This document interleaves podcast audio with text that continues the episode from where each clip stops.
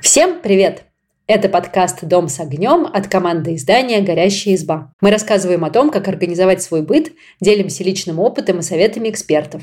Меня зовут Даша Полещикова, и я могу приготовить обед из трех блюд за полчаса и убрать всю квартиру, пока не кончилась серия любимого сериала. А я Лера Чубичко, и я не люблю заниматься домашними делами, потому что это занимает много времени, которое можно потратить на более полезные занятия. Но было бы круто научиться делать этот процесс более легким и быстрым. Я с нетерпением ждала сегодняшней записи, потому что сегодня у нас очень интересная тема. В общем, моя мама нашла на антресолях подшивку старых журналов. Это вырезки из крестьянки, работницы, хозяюшки. И там такие две огромные папки а, выпусков с 85 по 89 год. В общем, эти журналы практически мои ровесники. Я в 88 году родилась. Вот под них проходило мое детство и младенчество, можно сказать. Все выходные я провела, разглядывая эту подшивку. И, честно говоря, планировала найти, ну, какие-нибудь, знаешь, такие трешовые статьи с гендерными стереотипами для нашей записи, поворчать. Но оказалось, что помимо вот такого, оно там, конечно, тоже есть, что и говорить. Там очень много всякого полезного, действительно клевых советов. В общем, я набрала и трешового, и полезного. Лера, выбирай давай с чего начнем? Давай с полезного, с хорошего. Да, ну давай с хорошего. В общем, в этих журналах оказалось очень много действительно полезных советов из разных областей. Причем как из тех, которые традиционно считаются женскими, ну, например, там много рецептов, а, много советов по рукоделию, по уборке, о том, как разводить цветы, но есть и внезапные статьи, ну, например, как собраться в туристический поход, как ухаживать за лыжами, как сконструировать мебель, чтобы она была удобной и подходила по росту. И знаешь, я листала это и думала о том, что это такой лайфхакер до интернетовской эпохи. Потому что ну, сейчас, когда возникает какой-нибудь странный вопрос, там, сколько варить язык, ты идешь в интернет, вбиваешь, сколько варить язык, и все находишь. И тогда, ну, за этим можно было либо пойти к более опытным товарищам, либо, ну, вот искать в таких подшивках э, журналов. И, в общем, там действительно есть ответы на самые невероятные вопросы. Мои бабушка с мамой мамой. Ну, насчет мамы не знаю, но бабушка точно так делала. Она, короче, всякие полезные штучки из этих журналов, чтобы их не хранить, она их просто переписывала, знаешь, в какую-нибудь записную книжку или тетрадку. И это была, типа, такая книга мудрости, которой ты обращаешься, и там все поделено на блоки, типа, тут по хозяйству, тут по готовке, тут по стирке. Слушай, это напомнило мне, в «Смешариках» есть мультик про Савунью, у которой была да, такая да, да. книга с советами, а потом она, если вдруг кто-то не видел этот мультик, в общем, она в нее попала в мясорубку, перемешалась, и все советы перемешались по строчкам. На самом деле идея классная. Кстати, оказалось, что многие из советов, которые я нашла в этой подшивке, они такие, ну, давно знакомые мне с детства, и я к ним относилась всегда как, ну, к таким фактам, типа, все знают. Хотя, возможно, моя мама просто внимательно читала журнал и как раз оттуда их почерпнула. Ну, например, когда-то у нас была дача, и когда вот в земле что-то делаешь, бывает, что пальцы темнеют после природы, и, в общем, чтобы их э, опять отбелить, сделать нормального цвета, а не черного земляного, их можно лимоном обработать, прям так в половинку лимона, в общем, пальцы засовываешь, и ногти очищаются. И все это такой какой домашний наш способ, типа все знают. Знаю, что можно вещь, которая линяет, прополоскать в воду, в которой полощешь, добавить уксус, это якобы краску закрепляет. Я так с какой-то дочкиной школьной формой делала, которая вдруг оказалась из какой-то очень ленючей ткани. Знаю, что можно молнию потереть свечкой парафиновой, чтобы она легче ездила. Бывают такие неподатливые молнии. Да, это классный совет, я такого не знала. Вот. Ну, еще, например, у нас э, всегда все, я так делаю, вязаные вещи нужно сушить горизонтально, разложив там какое-нибудь толстое полотенчико, чтобы джемпер не потерял форму. Промокшую обувь можно набить газетой, писали раньше, но сейчас как-то бумажных газет я вот в своем доме не наблюдаю, мы их давно, конечно, не покупаем, но поездки в какой-то мне совет прям действительно пригодился, потому что дома-то у меня есть сушилки на самом деле для обуви, а в какой-то поездке мы промочили ноги, и я набила бумажными полотенцами обувь, и она действительно действительно за ночь высохло. Это клевый совет. Ну вот из всех советов, которые ты перечислила, но у нас дачи не было, когда я маленькая была. Но про обувь с газетами, я думала, что это, ну знаешь, типа совет, который все знают, потому что мы всегда так делали до того, как у нас появились сушилки для обуви. А насчет газет, например, в доме, где живут мои родители, им периодически в ящик, знаешь, подкидывают всякие районные газеты, которые, наверное, уже никто не читает. Вот, и... просто чтобы обувь сушить, наверное, не заботиться. Точно, точно. Да, Да-да-да. Это прекрасно. Слушай, еще, кстати, много статей, которые я читала, совершенно не устарели. Например, меня удивила статья про то, как уснуть. Советы в ней примерно совпадали с теми, которые мы сами даем в своей статье в «Горящей избе» о том, как уснуть. Ну, что нужно проветрить комнату, нужно, чтобы матрас был удобный, подушка подходящая, одеяло не слишком теплое, но не слишком холодное, чтобы комфортно было. А потом, если уснуть не удается, они даже советуют э, заниматься медитацией, правда, называют ее аутотренингом. Но ты знаешь, по описанию это вот прям то же самое. То есть ты ложишься, сосредотачиваешься на дыхании, говоришь, я там спокойно, моя рука расслаблена, моя там левая рука расслаблена, правая рука расслаблена. То есть, ну, сосредотачиваешься на ощущениях э, тела. И, в общем, вот такой очень современный совет, даже удивительно. Я бы не сказала, что современный. Мне кажется, это просто совет вечный. Сложно что-то новое выдумать. Просто люди раньше вычислили, как правильно уснуть. А теперь мы это повторяем в нашем издании. А, точно, точно. Не, слушай, а еще мне понравилось, что некоторые идеи я, ну, например, сохраняю на Пинтересте ровно те же самые, которые нашла в журнале 85 -го года. Например, у меня в закладочках на Пинтересте давно лежит идея сделать полочку для крышек на внутренней а, стороне ящика посудного, ну, чтобы они там так вертикально стояли и не занимали место. И вот моя полочка оказалась в журнале в подшивках. А еще я там нашла такое, знаешь, в Икее продают, у нас в детской комнате такая штука есть, ну, кресло-мат, грубо говоря, такие прямоугольные небольшие маты сшиваются вместе, ну, не в чехлы засовываются, их можно сложить стопкой, можно разложить длинно, можно разобрать креслом. Да, знаешь, в детстве, короче, по телеку, когда показывали телевизор на диване, или как это называется, там вот такие маты рекламировали, я смотрела с завистью, там еще рассказывали, что это можно легко убрать, можно легко собрать, и как раз для детской комнаты. Да, в общем, у нас у детей э, есть по такому мату, они действительно очень удобные, но мы свои просто купили в Икее, а можно было шить своими руками, как советует журнал «Работница» за 89 год. Еще, кстати говоря, прикольно и то, что меня прямо поразило по контрасту с теми глянцевыми журналами, которые я читала в детстве, вот в 90-е, в 2000-е, советские журналы были очень бодипозитивные. Во-первых, там вообще нету диет.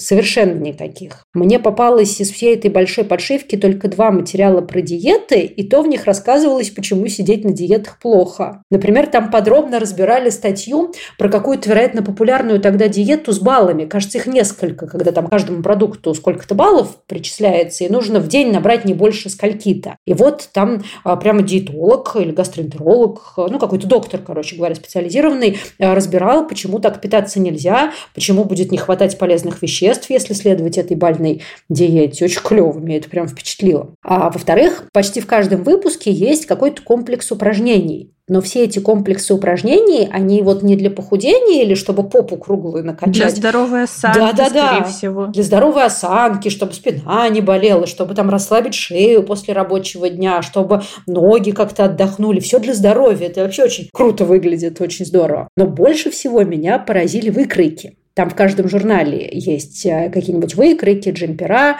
а, и как размер для примера используется 46 или даже 48, а остальные ты перестраиваешь уже под себя, там написано как, но вот такой ходовой – это 48.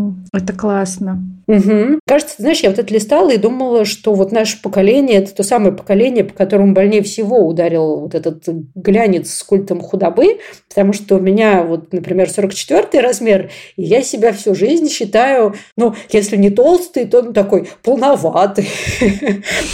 Знаешь, я посмотрела на такой типичный 46-й, 48-й, думаю, блин, ну, а почему взрослая женщина должна быть 42 размера? Кто мне это вообще сказал? Кто это придумал? Ну, это, знаешь, еще вот я люблю в таких терапевтических целях еще смотреть э, старые советские фильмы, вот как раз-таки, особенно я очень люблю фильм «3 плюс 2», он типа такой, ну, глупый, дурацкий романтический фильм для таких романтических девчонок, как я, и вот там же две главные героини, э, две актрисы, они были там две первые красавицы Советского Союза, и они там весь фильм ходят в купальниках, но и у них такие, типа, фигуры, вот, ну, не ну, нормальные, да, я помню. Да, обычные человеческие советские фигуры, и так приятно на них смотреть, и ты такой думаешь, ну вот это вот считалось красивым, значит, там и моя фигура тоже красивая. Угу. В общем, советские журналы тоже очень терапевтичны в этом смысле. Кстати, не говоря о выкройках, там, конечно, очень много всяких разных советов по рукоделию и по вязанию, и даже по вязанию на вязальной машине «Северянка». То есть такое ощущение, что у каждого в доме есть вязальная машина «Северянка». Ну, по шитью,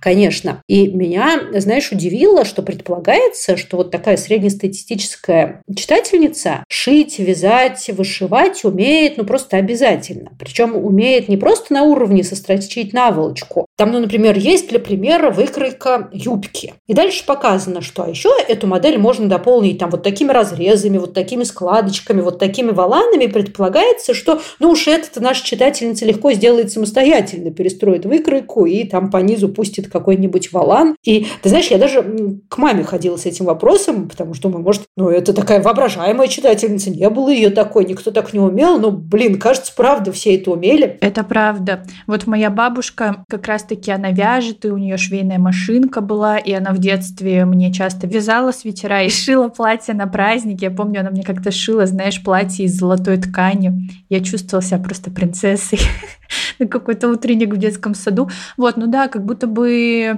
это был такой базовый набор э, советской женщины, что ты умеешь готовить, убирать, знаешь, как вывести сложные пятна, а еще шьешь, вяжешь, вышиваешь крестиком, и при этом при всем наверняка еще успеваешь работать. Ты такая супер женщина. Это так. Там много таких заметок, где не редакция с табуреточки вещает, рассказывает, как все нужно делать, а типа читатели делятся опытом, присылают письма, как они справляются. Я уж не знаю, насколько это правдивая история, но думаю, что действительно читатели по по-честному писали письма и делились своим опытом. В общем, письмо, написанное матерью пятерых детей. И это 80-е годы. Ну, то есть ты представляешь, что просто такой ежедневный быт, он ну, совершенно не самый легкий. И, и эти какие-то постоянные запасы еды, консервации, и техники бытовой такой нету, и стиральные машины есть не у всех, те, которые есть, они же там такие полуавтоматы, из них нужно было доставать что-то uh-huh. самому. Ну, целая история, короче говоря, с этим бытом, а у нее еще пять детей. И там рассказывалось, что ну, в духе, знаешь, у экономной хозяйки у нее ни лоскуточка, ни ниточки не пропадает зря, и как вот она в хозяйстве все это использует, она делилась опытом. И там а, была такая в том числе история, что типа детская рубашечка будет выглядеть симпатичнее, если обвязать края крючком, кружево сделать. Ну, или носовой платочек. А у меня, надо сказать, были такие обвязанные крючком носовые платочки, я себе представляю какой-то кропотливый труд, прям тоненькой-тоненькой ниточкой по краешку. Но для меня это делала бабуля, а бабуля в тот момент э, болела, она не выходила из дома, то есть она сидела, короче говоря, времени свободного у нее было много, рукодельничать она умела, и вот она обшивала мне платочки. Где на это берет время мама пятерых детей, я, честно, даже представить не могу. Да, мне вот тоже интересно, как будто бы, знаешь, у них тогда сутки были какие-то резиновые. Наверняка же она и домом занималась, и еще что-то делала. Соцсети едят все наше время, слушай. Да, возможно. А, ну тогда еще не было, знаешь, всяких сериальчиков, допустим. Вряд ли ты сидишь там, смотришь, не знаю, Дом дракона моя больная тема сейчас. Вот. А тогда, наверное, свободное время вот так вот и проводили, и тогда это логично. Угу. Ну, слушай, плюс еще дефицит в стране был, мало что можно было достать. Например, мне мама рассказывала, что когда у нее заканчивался декрет, ей нужно было выходить на работу, ей очень хотелось новое платье, и она как раз вот в этих подшивках нашла какую-то удачную выкройку. У соседки, а мы тогда жили в коммунальной квартире, заняла швейную машинку, потому что своей у нее не было, а машинка машинка была такая не электрическая, а ручная, знаешь, где нужно так крутить. У меня у бабушки такая была еще педаль. Я в детстве обожала смотреть, как бабушка сидит, на педальку жмет, крутит. И у нее еще всегда лежал кусочек этого мыла, и я не понимала для чего, а оказывается, чтобы эти делать. Ну, выкройки. Да-да-да, выкройку рисовать, это я знаю. А, ну, короче говоря, на тот момент мама говорит, что она совершенно не умела шить, потому что позже она там походила на какие-то курсы кройки и шитья и уже с умением шила. А в тот момент еще совершенно не умела. Ну, знаешь, как вот, вот эта типичная советская женщина, которая совершенно не умеет. Короче, она шила себе платье, причем шила платье на этой машинке, где не было даже зигзага, чтобы обработать срезы, то есть все срезы вот с обратной стороны, чтобы они не махрились. Она обработала руками и собрала кучу комплиментов, потому что платье действительно очень крутое вышло, и так ей хотелось, так хотелось. И это невероятная история для меня, потому что, в общем, мой недошитый на уроках труда школьный фартук где-то до сих пор валяется. Да, у меня тоже. А у меня еще мама рассказывала, что она меня когда родила, ну, она тоже вот была типа в декрете, ей было нечего делать условно, и она нашла какие-то уроки в книжке по вязанию. Ну, тогда не был так интернет типа развит. Помню, тогда еще и интернет-то не было. Вот, и она связала мне две маленькие ну, пары носочков. Mm. Вот, но это очень мило, но просто этим летом меня учила вязать бабушка, которая мне на своем примере все показывала, и я там, знаешь, с потом, кровью и слезами вот это все вязала. У меня там вообще далеко не с первого раза получалось, при том, что мне вот сейчас показали, а как это в книжке прочитать и вот по рисунку это понять и связать носочки, это, не знаю, для меня это какая-то суперспособность. Угу, это удивительно. Еще, кстати, в этих журналах много советов не потому, как сшить или связать связать что-то с нуля, а всяких разных переделок. Но это тоже, кажется, такая черта времени довольно дефицитного и не слишком богатого, когда все приходилось использовать вот прям по максимуму, действительно, до последнего лоскуточка. Например, там был такой большой материал, как э, удлинить брюки, если ребенок из них вырос. И там разные способы в коленках вставку сделать, и как-то вот между ножек что-то вшить, и такие, и сякие, либо если они как раз в попе остали короткие, сделать из них шорты. И, кстати говоря, вот это это вот мама делала, и даже сейчас, когда там дочка вырастает из каких-нибудь штанов, которые в целом еще как раз, э, я их отдаю маме, она обрезает. И, в общем, у нас получаются модные шорты. Очень полезный совет. Из джинсов э, так клево получается. Я помню, вот таких джинсовых шортов у меня в детстве было много. Ты знаешь, даже есть одна история по поводу джинсовых шорт. Я сейчас ее только э, вспомнила, которая говорит о том, каким вообще жутким и достающим я ребенком была. В общем, дело было по весне. Майские, вероятно, были. Мы поехали к друзьям на дачу, а погода такая, знаешь, в мае всегда неустойчивая, непонятно, uh-huh. то жарко, то холодно. И, в общем, я уговаривала маму разрешить мне надеть шорты. Она сказала, нет, холодно, надевай джинсы. Я приехала в джинсах, а оказалось, что жарко. Я ходила и ныла, что вот так жарко, так жарко. И мама взяла такие большие ножницы и прям на мне отрезала эти джинсы. Ходи.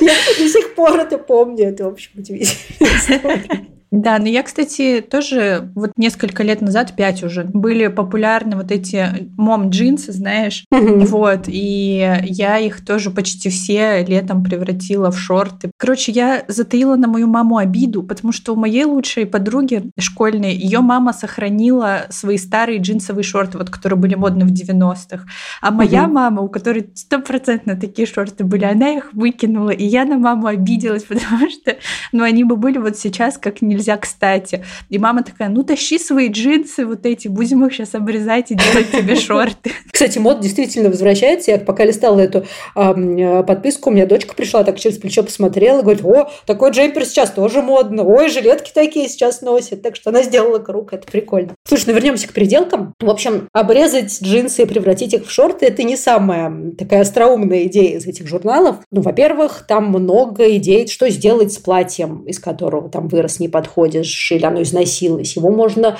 обрезать, чтобы получилась юбка. Можно из спинки выкроить фартук, а про это пишут, что типа, ну уж с этим-то вы справитесь, даже если шить не умеете, что уж тут делать. А любопытный совет, ну, который мне не хочется повторять, но я расскажу, мне кажется, он грустный. В общем, чтобы не снашивались рукава, не протирались на локтях, нужно с внутренней стороны локтя с изнанки пришить капроновые чулки, и тогда локти не будут стираться. Там это про школьную форму говорилось.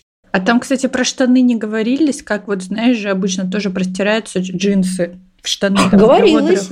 Говорилось, да, но ну, по, низу говорилось. Нужно такую широкую плотную тесьму пришить на те места, ну, с внутренней стороны, где они протираются, они так будут дольше служить. Целый вообще пул переделок из старых мужских рубашек, из которых, конечно, тоже можно скроить что-нибудь для ребенка, например, платьице. Еще одна хозяюшка писала, ну, тоже это был личный опыт, в общем, а у нее много в семье мужчин, и рубашки снашиваются часто, и чтобы они носили их хоть немножечко подольше, она перелицовывает воротники, то есть есть она отпарывает воротники и манжеты, потому что они чаще всего быстрее протираются, и наоборот их пришивает, э, ну, как бы... Да. Это прям надо заморочиться.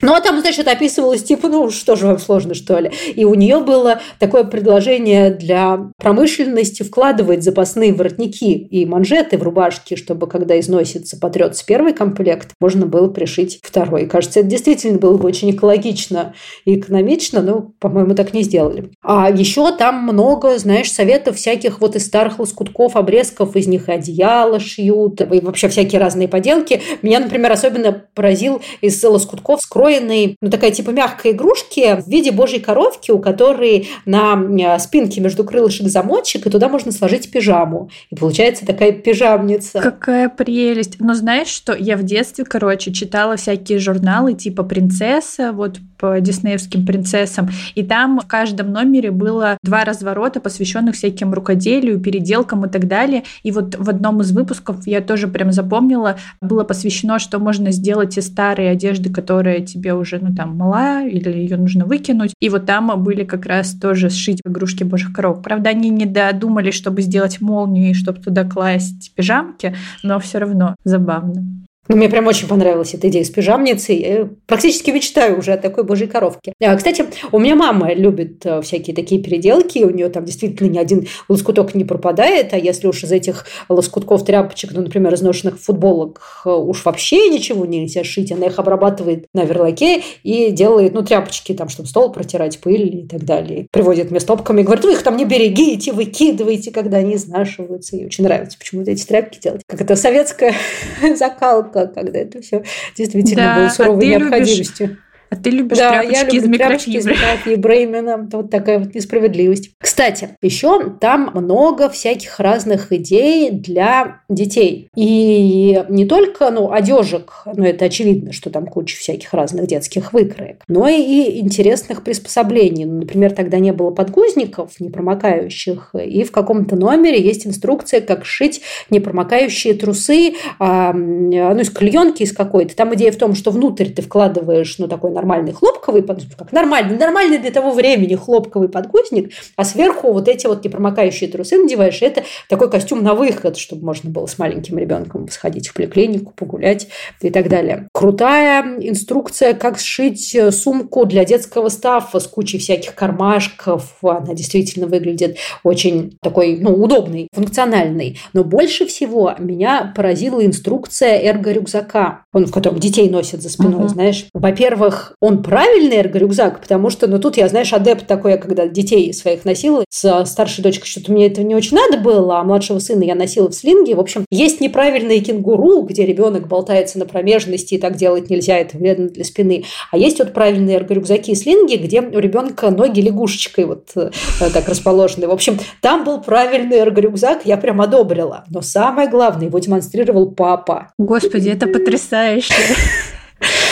Но не все так хорошо в этих журналах, даже вот по поводу детей, потому что тема детской безопасности, например, так как мы сейчас на нее смотрим, там ну, совершенно не раскрыта. Например, я там нашла инструкцию, как сшить ремешки для коляски. Ну, там описывалось, что вот, когда ваш ребенок начинает двигаться, он может выпасть из коляски, давайте сошьем ремешки, чтобы он не выпал из коляски. И тут я такая, постойте-ка, постойте-ка, а что, в коляске нет встроенных ремешков? Потом пригляделась к картинке. Оказалось, что там ребенка, ну, такого уже сидящего, то есть, ну, 7-8-месячного, активно двигающегося, возят не в сидячей коляске, а в люльке. И он, естественно, вот как раз для люльки предлагают шить вот эти ремни, чтобы его как-то там зафиксировать, чтобы он не выпал. Я опять с удивлением пошла с вопросом к маме, говорю, так и так, неужели правда были коляски без ремней. Она говорит, таки да. Были, во-первых, не у всех была возможность достать коляску сидячую, и выбор стоял, когда ребенок подрастал, ну, либо ты его на руках несешь, либо везешь в коляске, какая есть. И действительно, огромное количество детей из этих колясок падали, ну, потому что они двигались, и она не приспособлена. Поэтому вот эти ремешки, которые можно было шить самостоятельно, действительно была очень дельная вещь. Да, но это получается, что просто тогда небезопасные коляски делали, а угу. журналы отвечали. Нет, журнал ты в этом смысле, да, молодец. Знаешь, знаешь, в журнале тоже есть удивительные советы. Например, там в каком-то материале, где как раз читатели задают вопросы, а редакция отвечает, был вопрос в семье двое маленьких детей, дошкольников. И старший из них таскает за собой игрушки, в том числе мягкие, в том числе на улицу, а младшая сестричка тянет все это дело в рот. И мама спрашивала, как же помыть мягкие игрушки. Сначала ей предложили помыть их, ну, там, мылом застирать, а потом говорят, что если там мыло ткани не подходит по каким-то причинам, говорят, смешайте бензин и крахмал крахмал, натрите этим игрушку, а потом почистите. То есть смывать это не предполагалось. До этого сестричка ела пыль, теперь она будет есть бензин с крахмалом. Это прекрасный совет.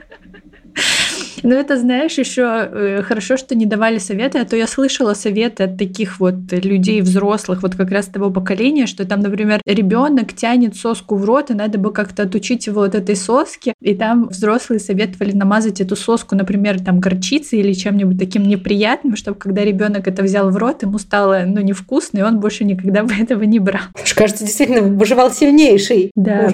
Это ужасно. Слушай, ну, как бы такие интересные советы мы обсудили, но наш разговор был бы неполным без гендерных стереотипов. И вот тут надо сказать все неоднозначно. С одной стороны, в этих подшивках много материалов, которые сейчас выглядят современно и актуально. Например, там несколько материалов были посвящены хронометражу домашней уборки. То есть, ну, нужно было засечь, сколько времени тратится. И вот в этих материалах предполагалось, что в уборке участвует вся семья, включая детей, включая там мужа, естественно. И расписывалось, кто что делает, как это организовать так, чтобы, ну, поменьше времени это занимало. Во-вторых, там, ну, довольно много материалов посвящено садоводству садоводству, удачным участкам. И здесь тоже предполагается, что в этом участвует вся семья, у каждого свое какое-то дело. В-третьих, несмотря на то, что ну, журнал с названием «Хозяюшка», например, явно нацелен на женскую аудиторию, там было довольно много материалов прямо для мужчин, типа «Мужчины, засучите рукава» с какими-то вот домашними э, делами, причем как ну, такими, знаешь, типично мужскими, типа сколотить полочку или что-то такое, так и, например, был материал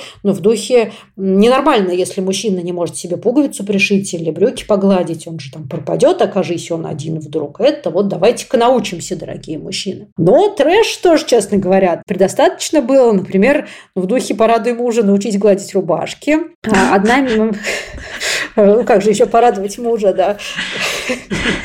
Это забавный совет.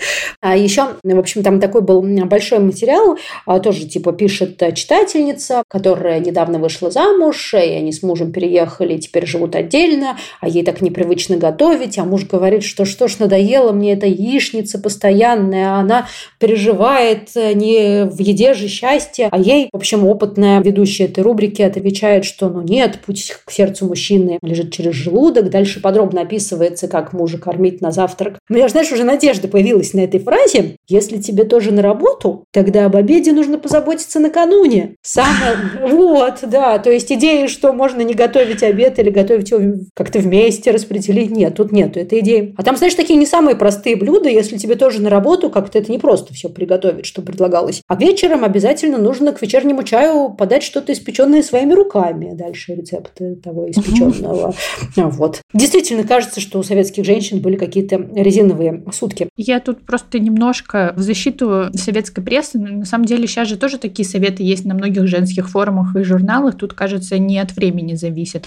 Просто интересно, как они вот это вот коллаборируют одновременно и про равноправие, и про женский долг. Угу. Вот забавно. Да, действительно, ты знаешь, это очень забавно выглядит, и вдвойне забавно выглядит потому, что кажется, что вот за эти, ну сколько уже, 30, больше 30 лет, эта повестка, ну как-то не очень поменялась. То есть она все еще остается вот такой спорной и обсуждаемой. Все еще а, есть и советы, в которых понимают, что дом – это наше общее пространство, и тут не помогать надо, потому что не о помощи речь идет, а просто угу. о том, что мы следим вместе, о том месте, где вместе живем. Но и вот такие вот какие-то, знаешь, старые гендерные стереотипы, они никуда не делись, они сохраняются. Там еще была очень забавная вот с этой точки зрения заметка по поводу того, как нужно встречаться встречать гостей. Она начиналась, в общем, с такого вступления или да. Если к вам пришли гости, это не только радостное событие, но и проверка, на что вы способны как хозяйка.